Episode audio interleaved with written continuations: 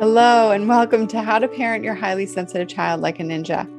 I'm your host, Megan Thompson, licensed clinical professional counselor and registered play therapist supervisor. We at MTC teach parents how to eliminate the daily meltdown and shutdown cycle for your sensitive children and teens. Highly sensitive children make up 15 to 20% of the population, according to research that has been gathered for over a century. And this podcast answers one question How can you raise emotionally intelligent children? Stop walking on eggshells and help your child express their needs safely without punishments, yelling, or coddling. If you want to know the answer, you're in the right place. Hello, Megan Thompson here with Megan Thompson Coaching, and today we are speaking all about hair cutting meltdowns. So, if you are parenting a sensitive kid who experiences big emotions and those emotions are out of control and your kiddo is melting down, hitting, kicking, screaming, uh, freaking out, body on the floor, or running away, and you're struggling to get your kid a haircut, then today you want to listen in to see what works. Now, first things first, I want to cover the challenge that parenting a sensitive kid can pose when you're stuck in the meltdown cycle. So, if you're dealing with meltdowns on a daily basis and your child is over the age of two, then it is very important to understand that this is not developmentally appropriate. Meltdowns over the age of four is not developmentally appropriate for any child, even if you're highly sensitive. So, when we think about regular meltdowns over the age of four, if that's happening multiple times a week, multiple times or daily or, or, multiple times a day, then it's not developmentally appropriate. It's really important for you to, to notice that, even if there's a sensory intensity coming on for a highly sensitive child. So I want to we're going to speak all about the haircut experience, going to get your kids haircut and uh, what to do about that, how to break down the, the cycle today. And it's very important to understand that uh, if your child is over the age of four, then that intensity is likely due to emotional intensity rather than sensory in- intensity only. And it's really important to understand that. So, let's break down what's going on, right? So, you might be saying to yourself, wait a minute, my kid experiences um, tactile sensations, things touching their skin, uh, as a very intense experience. And you're telling me that we can stop those meltdowns, right? Yes, yes, absolutely. So here's uh, here's what we're talking about. What's important to understand, first things first, is that I understand where you're coming from. It might be very difficult for you to understand uh, or like to to to to uh, think that I know what's happening, right? So let's cover it. Highly sensitive kids who don't know how to manage their big emotions can experience the world without those skills as if they're going through the world without skin. Now, if you don't have skin and you're being prickled by those tiny little bits of hair that go anywhere and everywhere when your hair is getting cut, and there's a buzzer by your ears, or there's shears going shp, shp, shp, by your ears, and I'm not I'm not going to try and mimic um, uh, scissors anymore. But that in and of itself is overwhelming. Yes, there's a sensory component to this. Your child's uh, sensations are on fire, and it's also true that the nervous system, your body's signal of danger, is even more intense when you don't know how to regulate your emotions or you're constantly stressed. So, I'm not saying that feeling those teeny tiny little prickles on your skin is not overwhelming for your kid. That was a double negative. it is overwhelming for your kid to feel the teeny tiny prickles. Getting a haircut, getting a trim um, is is a sensory experience. Even as an adult who's not highly sensitive, I don't like feeling that that prickly hair on my back either, right? Um, their you know hairdressers use the um, the wrap, whatever it's called, robe. I don't know. uh, whatever it's called. I was going to say body curtain, and that's not it. that's basically what it feels like. Um, uh, uh, they use that for a reason, right? Because for the most part, nobody wants to feel uh, those hair pieces prickling on their skin, and because it's messy. Um, and for highly sensitive kids, that doesn't cut it. Uh, but I'm ching, no pun intended. It's not solving the problem, putting that big old uh, tent on your body and, and, and, and hoping for that to be enough, right? So sensitive kids can definitely experience an intense amount of emotion as well as physical sensation intensity. I think I already said intense. Um, and and that's that's important to to note. That's happening. Yes, it's happening. And your kid can survive a haircut in a hairdresser, uh, hair salon, uh, with a hairdresser that is absolutely something that you can work towards for your child. And I think it's really important because many times when parents bring this up, whether they they're addressing this in our Facebook group or um, yeah, that's that's mainly where we see a lot of parents bring this up in the community in the free Facebook group that we um, that we host. And um, when that's the case, right?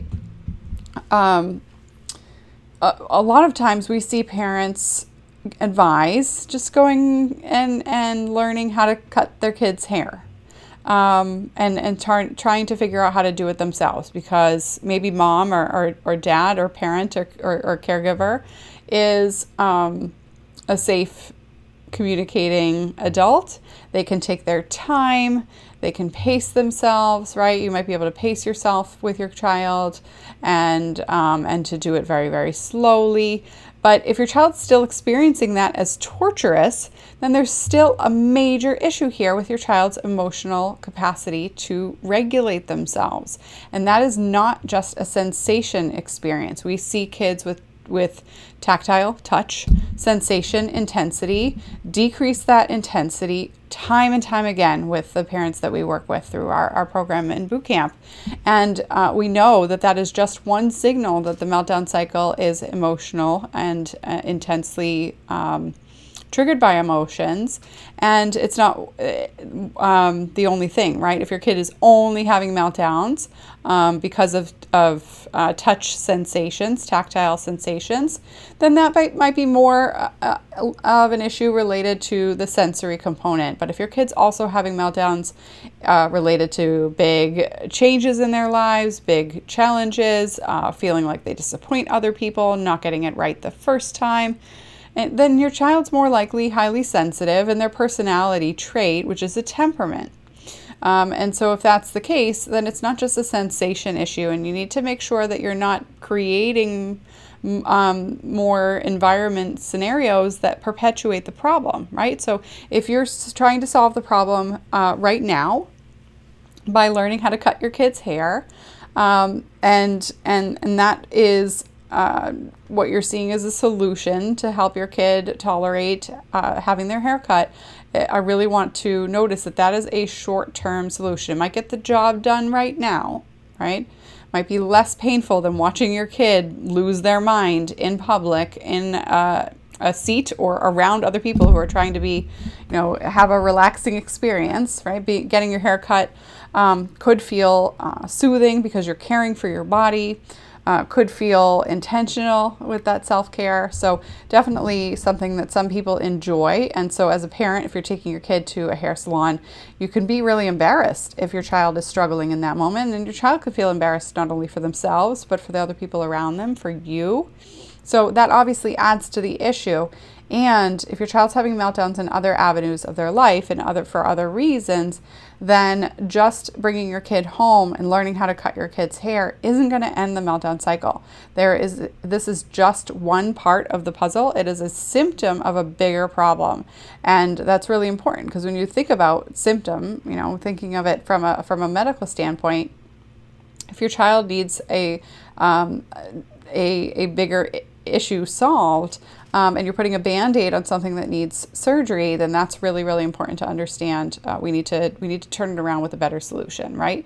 So it, it's important to understand that you cannot uh, just plug up a, a, a geyser right? Um, that's going to pop really quickly and you'll get leaks before it pops. So um, noticing that and and noticing that that's that's only a short-term solution it's not a long-term solution it actually can perpetuate the problem. We're going to talk a lot about that today. So um, and that's really important for you as a parent to notice. So so let's let's notice that right? We talked about the nervous system what happens when your child's skin feels like it doesn't have any skin right? If you didn't have any skin and you're pouring little bits of freshly cut hair and, and all of its prickliness um, on your, um, you know, wound. Uh, that's going to feel weird. It's going to feel uncomfortable, right? I'm trying not to be graphic, and it's also true that this is a graphic experience your kid is having in their own body. And we need to legitimize that. We need to make sure that you understand this is a big deal for your kid because they don't have all the skills to regulate their emotions. And so when that's the case, then the the just figuring out how to get their hair cut another way doesn't help your kid feel powerful, doesn't help your kid feel capable. And that's really, really important because when you think about what you're doing, when you learn how to cut your kid's hair, sure, you're handling the hygiene right? If your child needs to wear a certain haircut f- uh, in order to, to meet school requirements, um, if your child needs to, to wear a certain haircut in order to make brushing hair less um, less of a debacle at home, then you have needs that are time sensitive. And, and so right now, cutting your kid's hair might be a, a temporary solution. But when you're doing that, you need to also be working on teaching your child how to regulate their emotions because you won't be able to create that same solution for other sensory intensities. And it's really important to not be short sighted on this because we see this time and time again. We see parents over and over again celebrating their kids being fully capable of wearing underwear after eight weeks of working on emotion regulation through, you know, in, in our work together, where their, their child was having knockdown, drag out, 90 minute meltdowns. No way, Jose, I am not putting those that clothing on, right? We see clothing meltdowns go away. Children feel capable of tolerating the discomfort or being able to notice that it's not that big of a deal. And that is an emotional assessment, right? So when sensory tactile intensity on the skin um, issues are added to emotional intensity, then that can really create a lot of muddy waters for you as a parent. You're wondering, is this that big of a deal from a sensory standpoint? Or is it just emotions? And if it's just emotions, can my kid, quote unquote, grow out of it? Can my kid move on from this intensity? Can they feel capable? And we see that happen time and time again for our clients. And so I think it's really, really important to notice that children can feel capable of tolerating physical discomfort when they learn how to tolerate and manage their emotions and feel capable of managing their emotions. And so uh, I think that's really, really crucial. Now, what's also important to notice is that your child might have a sensory intensity. They might meet criteria for sensory processing disorder. And as a result, are and, and are also highly sensitive. That might be true. You know, you can go ahead and watch my video describing that, um, or, or, or listen to to our show describing that. Um, we're not going to cover that today. And um, two things can be true. Your child can have the, the personality trait and meet the criteria for sensory processing disorder. And if that's the case, your child needs strategies, sensory strategies that will help them tolerate that um, sensation more effectively and those strategies are uncomfortable. So if your kid is in OT, uh, receiving occupational therapy, or you're working on on this intensity um, yourself by trying to wrap your kid's neck with a towel, um, by trying to capture all of the hair immediately by using scissors and holding the hair and quickly throwing it out of, of the way so that it doesn't fall on your kid. Um, uh, we've seen parents say that they cut their kids' hair when they're sleeping so that they are um, unconscious when, um, and, and so therefore not able to consciously notice it, right? So, so if that's the case, um, then, then, then there's clearly some intense sensations going on for your kid, but there's also an emotional component. And when the emotions are calm, not unconscious, I'm not encouraging you to, to only cut your kids' hair when they're conked out.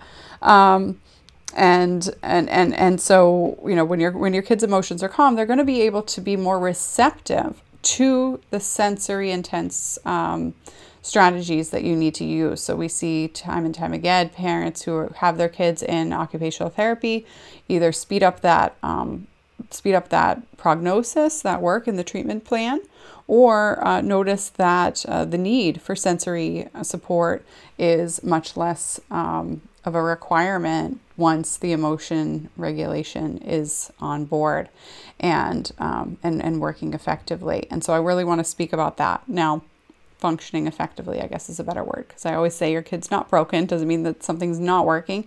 It's just inefficient and it's and it's not effective, right? So let's cover that, right? It is completely inefficient for you to have to stop everything, to, to clear your house, to, to clean up everything, and um, and and to learn learn how to how to uh, cut your kid's hair. Um, and and to to do that compared to being able to run the errand and, and take your child to a hair salon. And so you can chalk it up to picking your battles and saying, you know what, we'll deal with it when my kid's older. And my question to you is, uh, how are you going to teach your child to be ready when they're older? The same thing is, is very important to notice is, is uh, that this type of sensation intensity doesn't go away without emotion regulation skills in combination with sensory uh, related skills. If your child is actually experiencing an intense sensation, and it's not just because of the fear of what if the scissors cut them or the fear of, of um, you know, what if they, they don't like the haircut, right? So, the, so a lot of that could be very well just emotional and your child is struggling with that. And we, it's very important to understand uh, that, that that difference needs to be teased out uh, because approaching emotions, sensations from the, the side of emotions is always um, relevant. And so when we think about this from the standpoint of noticing that you're focusing on solving the problem related to haircuts, um, that's just one part of the puzzle, right? So it's it's also important to notice for your kid that if they're going to go to the dentist and that sensation of getting their teeth cleaned is really um, stressful, and, and they feel that that toothbrush on their on their teeth, they hear the buzzing of the toothbrush, the bright lights, even if your kid's dentist is giving them sunglasses, all of that is very, very intense. And with um, with that experience, you won't be able to help your kid um, forego the dentist, right? Um, there there are some medical concerns that you want to stay on top of. So you can't go get a dental degree um, in you know in in a year in order to keep on top of your kids dental appointments. So so sure maybe cutting your kids hair is a temporary solution but it doesn't teach how to support your child with the underlying cause of why they're freaking out. And uh, and that's really important to to notice and to make sure that you're parsing and, and spacing uh, your progress there. Um, it, it, it teaches your child that they're not capable and it also teaches your child that um, that you walk on eggshells, that you don't believe that they're capable, that you need to go learn skills and they um, that their skills are supposed to work and they don't. Um, and so as a result, you as a parent are the one that's that's supposed to learn all the skills. And so when we think about that, that doesn't send the message to your kid that they can control their own experiences, that they can choose how they experience something. And um, obviously, telling your kid that without teaching them the skills is super invalidating, right? Um, hey, kid, this isn't that big of a deal. You should just suck it up, is not what we're talking about here. We're not talking about teaching your kid to just suck it up and deal. Uh, that's that's very very invalidating, and it teaches your child that they should already have the skills that they don't. And the opposite, which is I'm a parent, I should only be the one learning skills, also is counterproductive. So that's really important to understand. And we see countless times parents whose kids are are just uh, ignoring the haircuts and not taking care of it, um, not from a self-expression standpoint, right? So obviously, uh, I have no no. Um, qualms about kids of, of any gender having hair at, at different lengths. That's not what I'm talking about, that, they, that your kid needs to fit any sort of um, uh, fashionable mold. What I'm talking about is being able to ensure that your kid has fits their hygiene needs and uh, and and you not having to learn all the skills without your kid learning those skills. So, um, what you want to be able to do is teach your child that they can, teach them that they're capable, that they're managing their own um, capacity to do that. And you need to be able to do that playfully, systematically. Help your child learn what it feels like um, to feel that hair prickly on their skin, to feel that hair prickly on their on their neck without freaking out. And that obviously takes time. It takes skills for you as a parent, um, not hairdressing skills. Uh, but emotion regulation skills for you as a parent. And then you need to be able to teach your child those emotion regulation skills next. Now, we know for sure that, that highly sensitive children learn best through learning skills through their parents. Their parent, the parent child relationship is the catalyst for kids feeling totally capable of managing their own emotions. That it has been proven time and time again in uh, multiple research studies by uh, several highly sensitive researchers. And um, that relationship is not only first and foremost the, the catalyst for that change, but also um, because right now, if you don't feel capable of leading your child, your child is going to read that from you.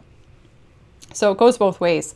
Um, even if you think you have uh, enough skills to regulate your own emotions, if you don't know how to teach your child to regulate their emotions, they uh, they read you like a book. And so that's really important to understand as well. So you need to be the one teaching your child those skills. And uh, many of you who have been following us for a while or have just found us um, might have struggled with that, might feel like you're throwing all the, st- the skills at the wall to see what sticks, might feel like your kid is learning a skill and it works for a week and then you're playing whack a mole because it stops working, it loses the novelty.